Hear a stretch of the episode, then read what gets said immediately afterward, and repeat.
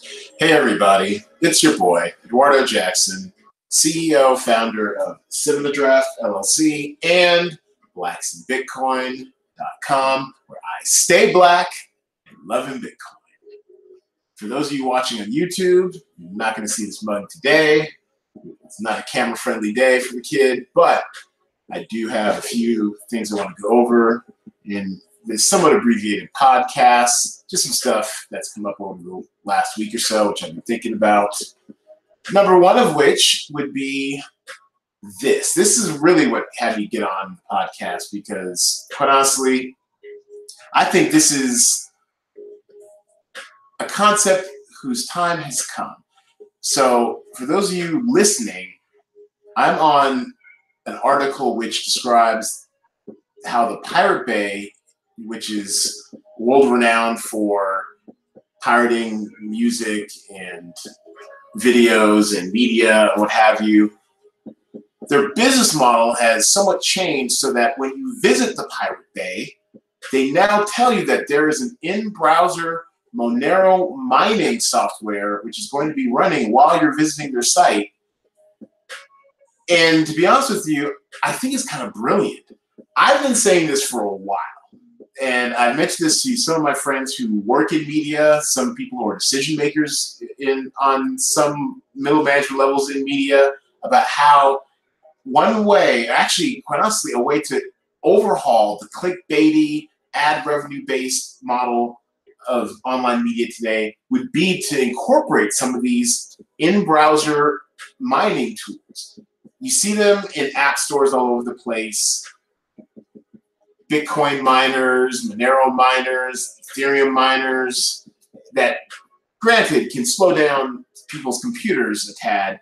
But if I'm a content consumer and I don't want to pay, or I've gotten used to a culture of not paying for online content, I think this is brilliant. I think this is the way forward. Think about it. And, and honestly, if I were any of these sites, any of these sites where the content is king, you're trying to figure out a revenue model which doesn't alienate users and can still attract professional writing and journalistic talent, I would seriously look into this. And as an incentive for visitors to your site, why not break them off something? But imagine this. Let's say, let's say you're, I don't know, Bloomberg News, right? You get people coming to your site to see the latest whatever, and a lot of times, maybe you have a paywall set up for some of your best content, or maybe you get a certain number of articles a month, somewhat like the New York Times, right? Imagine if just through the sheer amount of people who come to the site, maybe you have to click in to opt in to allow you to allow them to use your browser, right? And let's say you you opt in, and let's say they get I don't know maybe 100, 200,000 you know people a month doing this, clicking in, opting in, allowing them to use their browser. You're able to mine just a ton of Monero, Bitcoin, whatever it is you want to mine. Monero is in this case is appropriate for Pirate Bay only because it's a way of obfuscating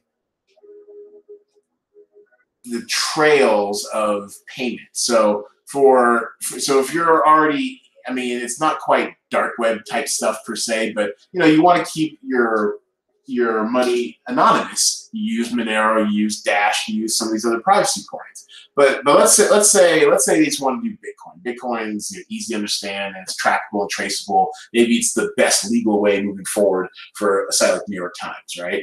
I mean, can you imagine if let's say the New York Times just through this this mining operation using a little bit of your computer processing power over say 200,000 people. Let's say they're able to raise let's say they're able to mine oh i don't know maybe 35 bitcoin a month. With bitcoin at what 6200 today 217,000 $217,000 passively that's not a bad start. And honestly I, I honestly don't know how much you can actually generate from this. I'm not even sure if the article says how much you can generate off of this.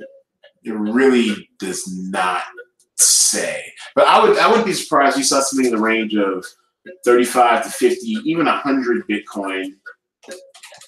And then you're talking about half a million a month if you're doing 100 Bitcoin through this mining through just sheer traffic, which is $620,000 a month. And then let's say, let's say just as a thank you for using up your part of your processing power, the New York Times kicks back, oh, I don't know, 10%, right? So 62,000 back to the people who are using the site. So not only are you visiting the site, getting your information, but you're also getting a kickback for being a loyal trafficker or, or user or whatever. And for using up some of your processing power, they're still left with over half a million a month. And and spreading out 62,000 among, I don't know, maybe 100,000, 200,000 people. Let's do some math. Eh, 31 cents, you know, but at least it's like a courtesy. At least they're thanking you for for using for being able to use your processing power. I honestly don't see how any of this is is would be bad. Now, in this model that Pirate Bay is doing, they're keeping the profits 100%, and you know there's something to be said for that as well. And you may not even need to reward people coming to your site, but I look at it as like kind of like when like a loyalty rewards card, right? If you're a loyal, frequent flyer on the New York Times and they decide to kick you back some money that they're making from mining off of your processing power, it's it's almost like getting cash back, uh, like your Discover card. What is it, two percent, one percent, whatever a month cash back? Same model. I don't understand why every media publisher isn't using this already. It's too much like right, and I can't be the only person who's thought of this before.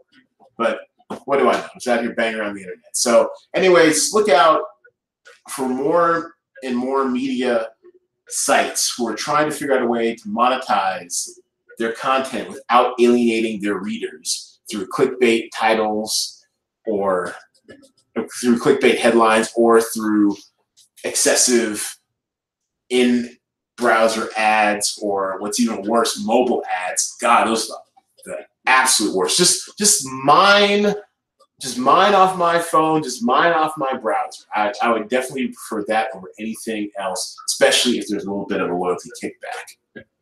Uh, what else? The other thing I want to talk about real quick is Pink Date. I'm, as you know, I'm fascinated uh, by the Pink Date story.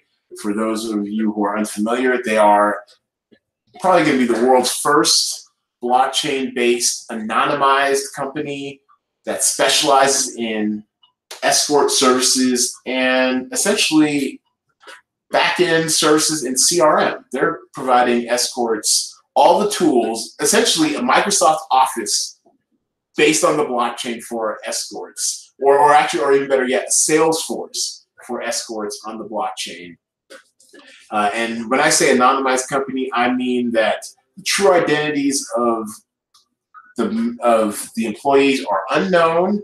I believe it's, it's a distributed team, and they're doing that because they want to be extrajudicial, as you may well know. Places like the United States, where I live, has some fairly archaic laws when it comes to uh, sex work, and and honestly, the laws across the world definitely vary. So by being anonymized, by being extrajudicial, and keeping their and not having a known headquarters or home base. They and using you know certain OPSEC operational security measures. They are essentially I wouldn't say above the law, but possibly outside the reach of the law.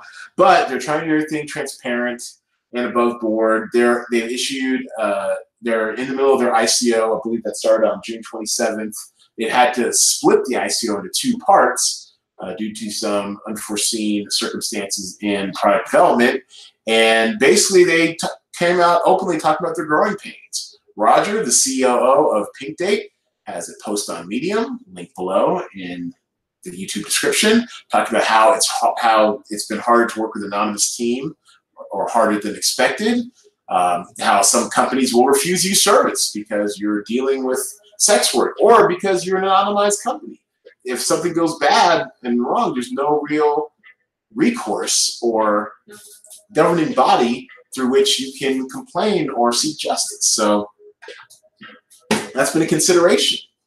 And also, just the learning curve of any startup.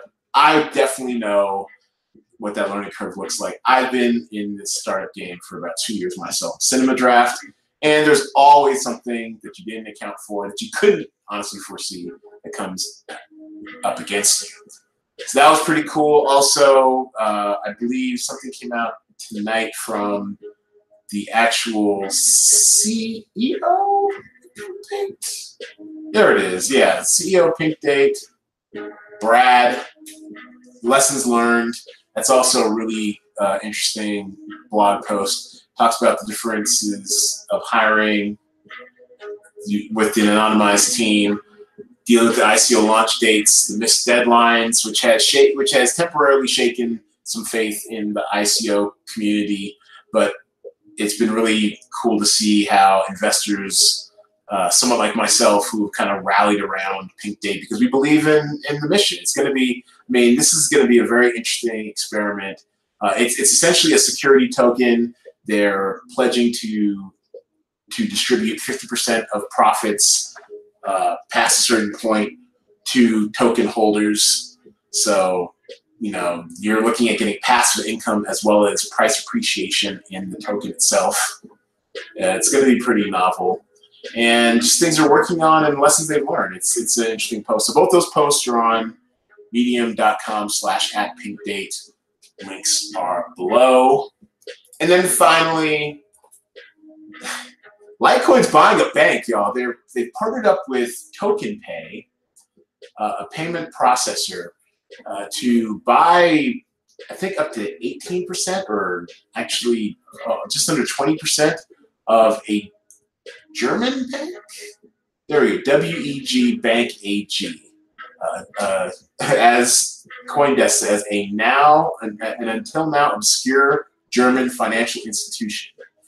Uh, and and basically, it's this could be the on ramp, y'all. This could definitely be what crypto is needed. So now not only now they'll they'll make it easier to do things like having a crypto debit card, being able to buy crypto again with credit cards. Uh, what else? You oh also creating probably the world's first fiat to crypto decentralized exchange, which I know is on deck for uh, for Litecoin's plans. This is really, I mean, it seems like it may not be that big of a deal, and I, and part of this article is poo-pooing what could make what could make this eventually work or not.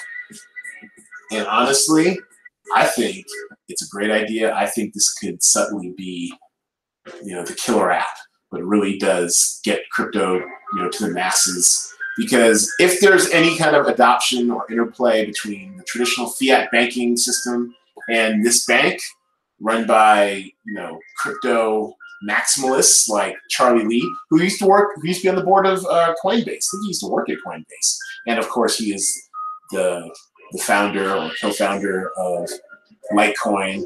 He's he's an old head. He's been in this since what 2011 maybe. So this could be a really big deal, y'all. So definitely keep your eyes peeled on this Litecoin getting to the banking system. It's really exciting, if you ask me. Uh, what else? Oh, and the shill department, my first post with Black Enterprise was posted on the 8th. I believe that was Sunday. And basically, it is a bit of a retread. It is why it's never too late to buy Bitcoin. A version of this article came out on blacksinbitcoin.com in December 2017. Made a few edits due to the recent environment and a few other things we've learned, but still holds true still valid. So check it out. Link also below in the description. BlackEnterprise.com. I will be posting there probably a few times a month. So definitely check out what I have to say. I will have different content on there than what's on Blacks in Bitcoin. And after our 30, I think it's a 30 day exclusivity window, I will repost what I had from Black Enterprise onto blacks in Bitcoin. Matter of fact, it's going to work out for me this weekend. I got some articles right. Oh, also, make sure to check out, I believe we have video, video, I believe we have video of my appearance at the Black Enterprise Entrepreneur Summit. Where did it go? They have these actually a little more organized, but let's see. Uh, here we go. Separating session four, Tales from the Crypt, separating fact from fiction about cryptocurrency. This is me, Brian Brackeen, the founder of Kairos. Big shouts to him. Uh, we're trying to get him on the podcast for next week. Interview with him. He raised over 30 million for his in, in, in an ICO for his facial recognition software based out of Miami. And also Daryl Hubbard, Chief Innovation Officer for Yetta Blockchain, hosted by the lovely and talented Samara Lynn, one of our friends of the pod. So yeah, so and you kind of have to look for it, but it is it the whole session's here, the whole one hour session, uh, blackenterprise.com slash videos. Link also up in the description. So there you have it, y'all. Uh, try I try to keep it short for you. How can you support blacksinbitcoin.com? Go to the site, click around, peruse, buy our swag. Click here for more at blacksinbitcoin.com. We have great swag. Get you a snazzy Blacks in Bitcoin t-shirt. BTC, yeah, you know me and some other goodies that we have on our store. Also, set up with our link on Coinbase. Click this link right here. For every for if you buy spend more than ten dollars worth in your first purchase, they will give you an extra ten dollars, and I'll get ten dollars. Each one teach one. And also feel free to tip in my Bitcoin tip jar link below in the description as well. Thanks everybody for listening. Thanks for allowing me to be late on it this week. We'll try to get these up on Thursdays from here on out. And if you love Bitcoin like I do, huddle if you hear me. Peace.